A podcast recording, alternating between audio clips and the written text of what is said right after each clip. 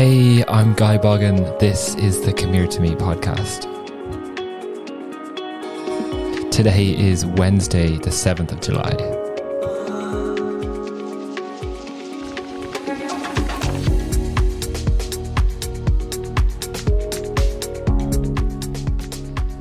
I was going to say I hope everyone had a lovely weekend because I was meant to record this on, on Monday when the email went out, when this week's email went out, but uh, it's Wednesday, so I still hope everyone had a good weekend and I hope everyone is looking forward to this weekend and that everyone had a lovely Pride month. I know I've been missing for the last few weeks, both on the podcast and on the emails.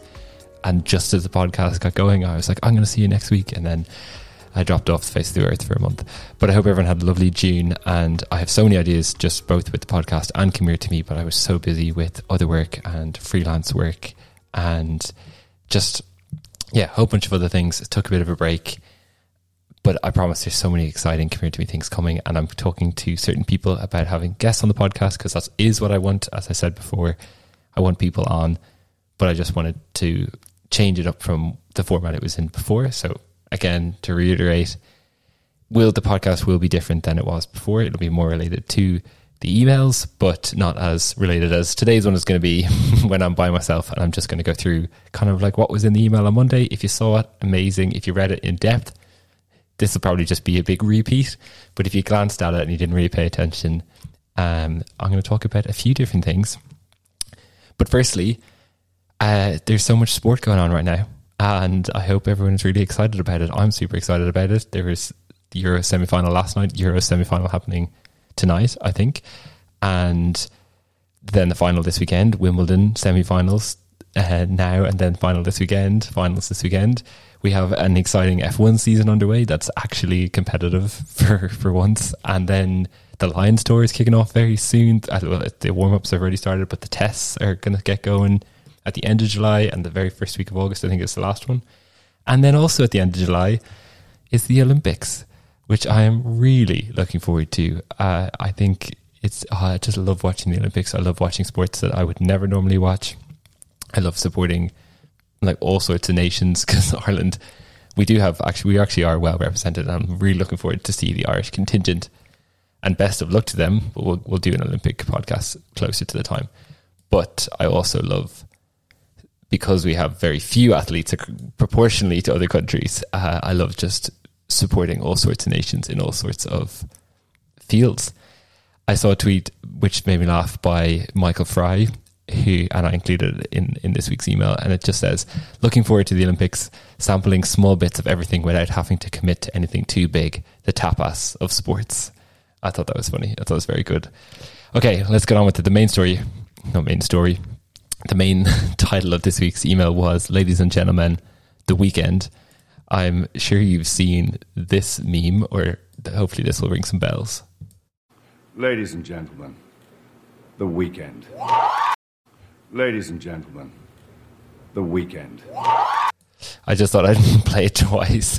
Uh, so that is a clip of Daniel Craig on Saturday Night Live introducing the artist The Weeknd. and obviously he's saying it like in a flabbergasted, like I can't, I can't believe it's The weekend. but as in talking about the music, obviously, but it relates nicely to that Friday feeling, and that's why it became this big meme. So this is last summer, it became a meme. I'm sure you've all seen it. But what I actually want to talk about is there's a Twitter account called Ladies and Gentlemen, The Weekend. And that's all it is. the title is the same as the meme. The picture is the meme. The uh, account is just entirely based on this. But every single Friday, it posts this video. Every single Friday. And what's gas is that without fail, it gets a massive response so between 100 and 200,000 likes and tens of thousands of retweets. So I'm going through even just uh, this week's one, uh, or yeah, the last few weeks have been 130k, 160k, 160k, 100, 220k, 260, 215, 200. So like these are hundreds of thousands of engagements with this tweet, and it's the same tweet every single week. So while the corporate world scrolls Twitter on a Friday, it just doesn't seem to get old, and I love it. and I love how I'm like thousands of people are not liking this for the first time. They know it's repetitive, but it's that same, it's the same feeling every week. Ladies and gentlemen, the weekend. So yeah, that is the. Uh, I just thought that was funny. I'm sure if you are on Twitter, you'll have seen it, or you might see it. You can follow the account. Three hundred fifty thousand people follow the account. So, and it, again, that's all it posts is that video every week. I just thought that was quite funny. Then the other thing I want to talk about, speaking about this weekend. Well, I actually don't want to talk about. it. I just want to mention because I thought it was quite significant. You can go and read. There's a bunch of interesting articles in the Economist and the coverage of it in the New York Times, but this past weekend, the US very quietly but officially left their last base, Bagram Air Base, to the Afghans. So leaving Afghanistan indefinitely and in a very uncertain state of Taliban advance. But that is a whole other, again, not my area to go into. But I just thought after almost 20 years, my whole lifetime, uh, they've been fighting a war in Afghanistan. So it's kind of mad that that's over. Not the not that the war is over, but that they've they've left. So I don't know if they achieved much in that time. It's not in the state a good state now. It wasn't in a good state when they entered. But again, not my area to go into. I just think that's like that quietly just happened, and I think it's quite a big deal.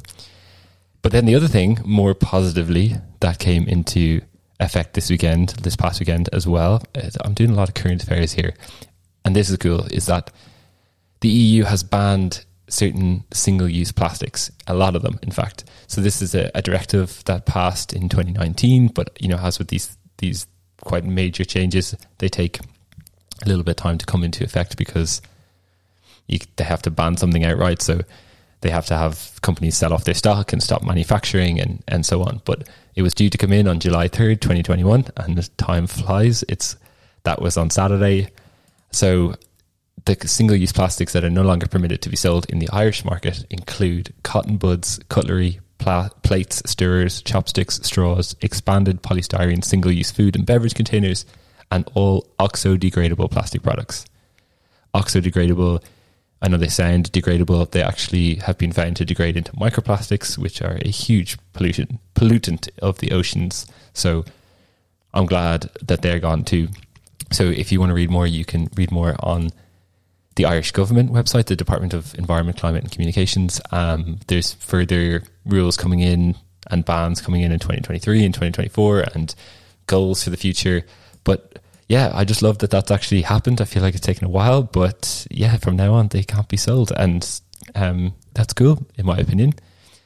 Uh, yeah, I just I just thought that was cool. And then, so sorry, this is so bouncing around topics wise here. It's all somewhat related, kind of flowing together. But the world has a new ocean. And that was the other thing I saw recently. It's again, it was a few weeks ago actually when this all came out, but I was missing on the emails and I thought it was, you know, to be clear to anyone new, community is not current affairs. I know this seems very current affairs, but it's more just kind of interesting takes on society, things I notice, cool things, could be anything, anything from week to week. This one just happened to be quite a catch up on things that happened recently. But to join the Atlantic, Pacific, Indian, and Arctic oceans, Nat Geo cartographers officially recognized the Southern Ocean as the world's fifth ocean. Cartographer, cartographers being um, map makers, essentially. So the, we have a new Southern Ocean. And the term the Southern Ocean, I'm sure you've heard it before. It's not a new term, it hasn't just been created at the moment like this it hasn't just been created this month it's been used by scientists and in the media increasingly over the last few years and so this is more just officially recognizing it for and defining it on a map and recognizing it for its ecological distinction of which it is ecologically different it's distinct and they've kind of finally put a mark on that so unlike the land and the continents that clearly define the other oceans. This one kind of just is defined within. like, if you looked at a map that wasn't marked, you wouldn't know. If you know what I mean, it's it's around the sixtieth degree of latitude. If you flip the globe upside down, it's basically a circle around Antarctica, slightly off the coast of Antarctica. And they have used the Antarctic Circumpolar Current to define this new ocean. So I have a quote from National Geographic here. The, uh, the ACC, which is the Antarctic Circumpolar Current, flows from west to east around Antarctica in a broad, fluctuating band roughly centered around a latitude of 60 degrees south, the line that is now defined as the northern boundary of the Southern Ocean. Inside the ACC, the waters are colder and slightly less salty than ocean waters to the north. So previously, the Pacific Ocean, Indian Ocean, Atlantic Ocean all kind of would have just ended wherever they hit Antarctica, and now they end a little bit further out. And surrounding Antarctica is the new Southern Ocean. On a related note to that, also included in this week's post email, if you got that, you might have seen it, was a um, a YouTube video, a YouTube series by Jay Foreman. Is Jay Foreman? He's one of the guys of, of a duo. It's his channel.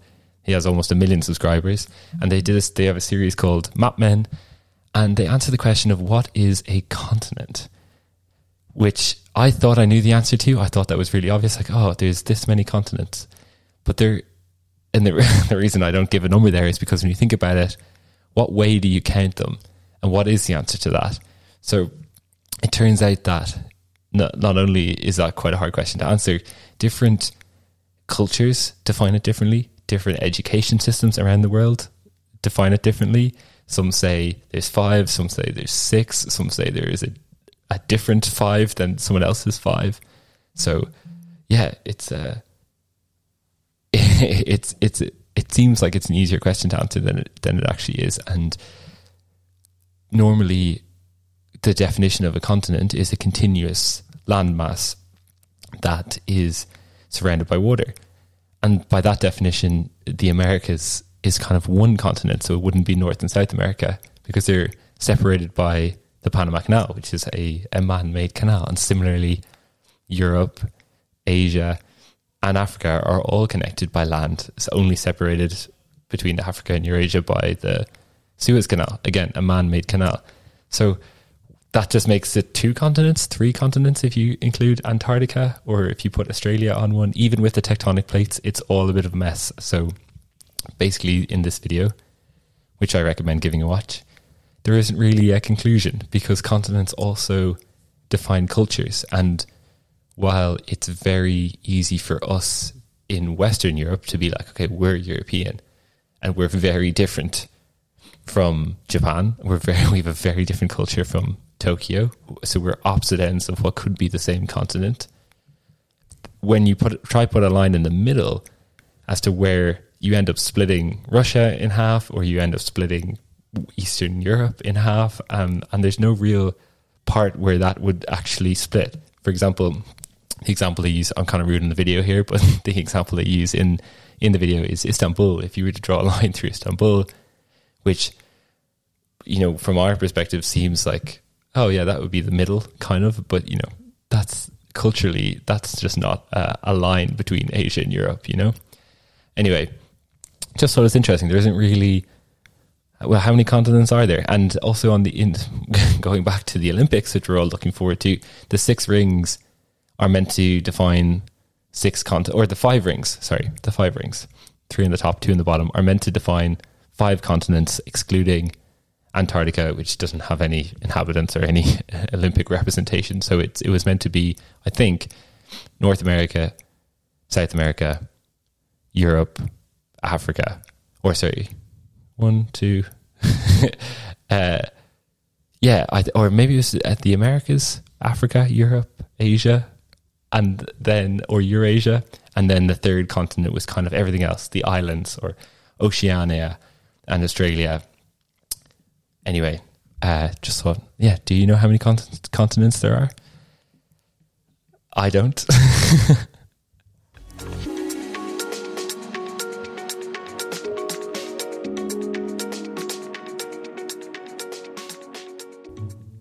hey, this is where we could have a sponsor, but the podcast doesn't have one yet. So, if you're enjoying listening and you'd like to support the podcast, the easiest way is by subscribing to the free Come Here to Me email. And you can do that at comeheretome.ie. That's comeheretome.ie. Thank you. I really appreciate it.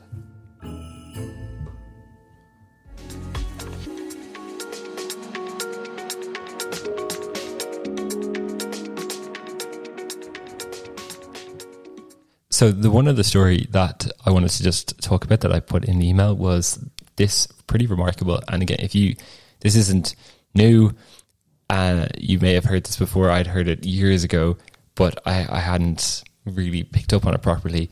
And then similarly, if you are someone who watches the news, RTE News in Ireland every single day, this was featured in RTE a few weeks ago.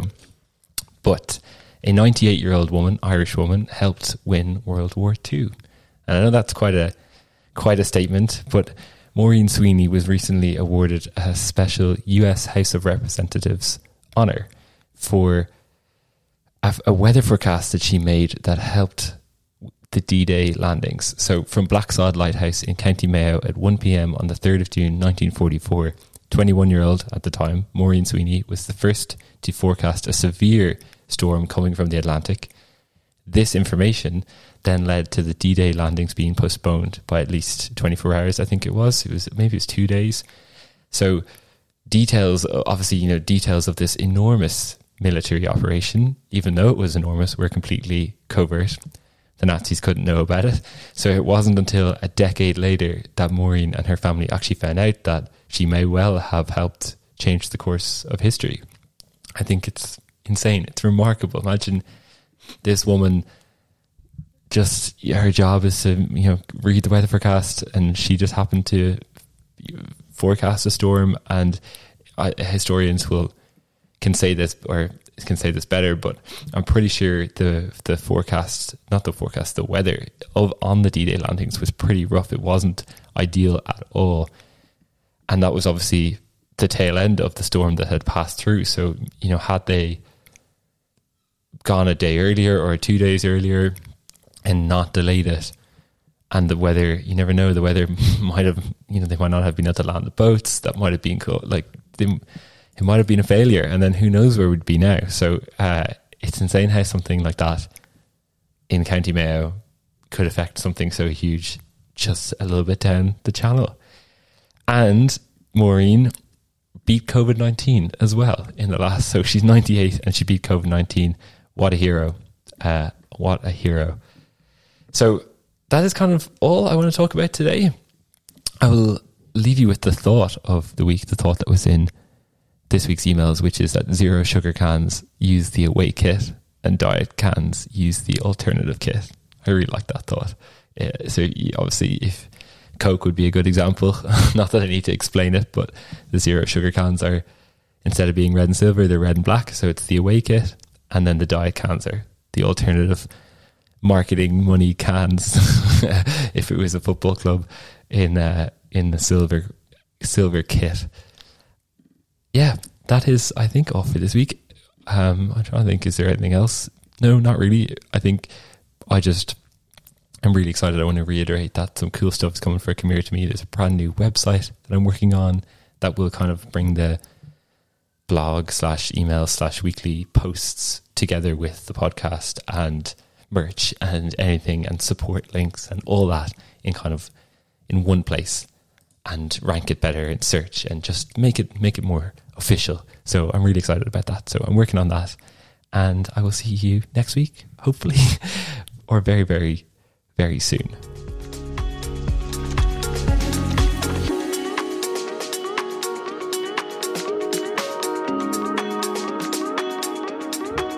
Yeah, guys, thank you again for listening. I really, really appreciate it.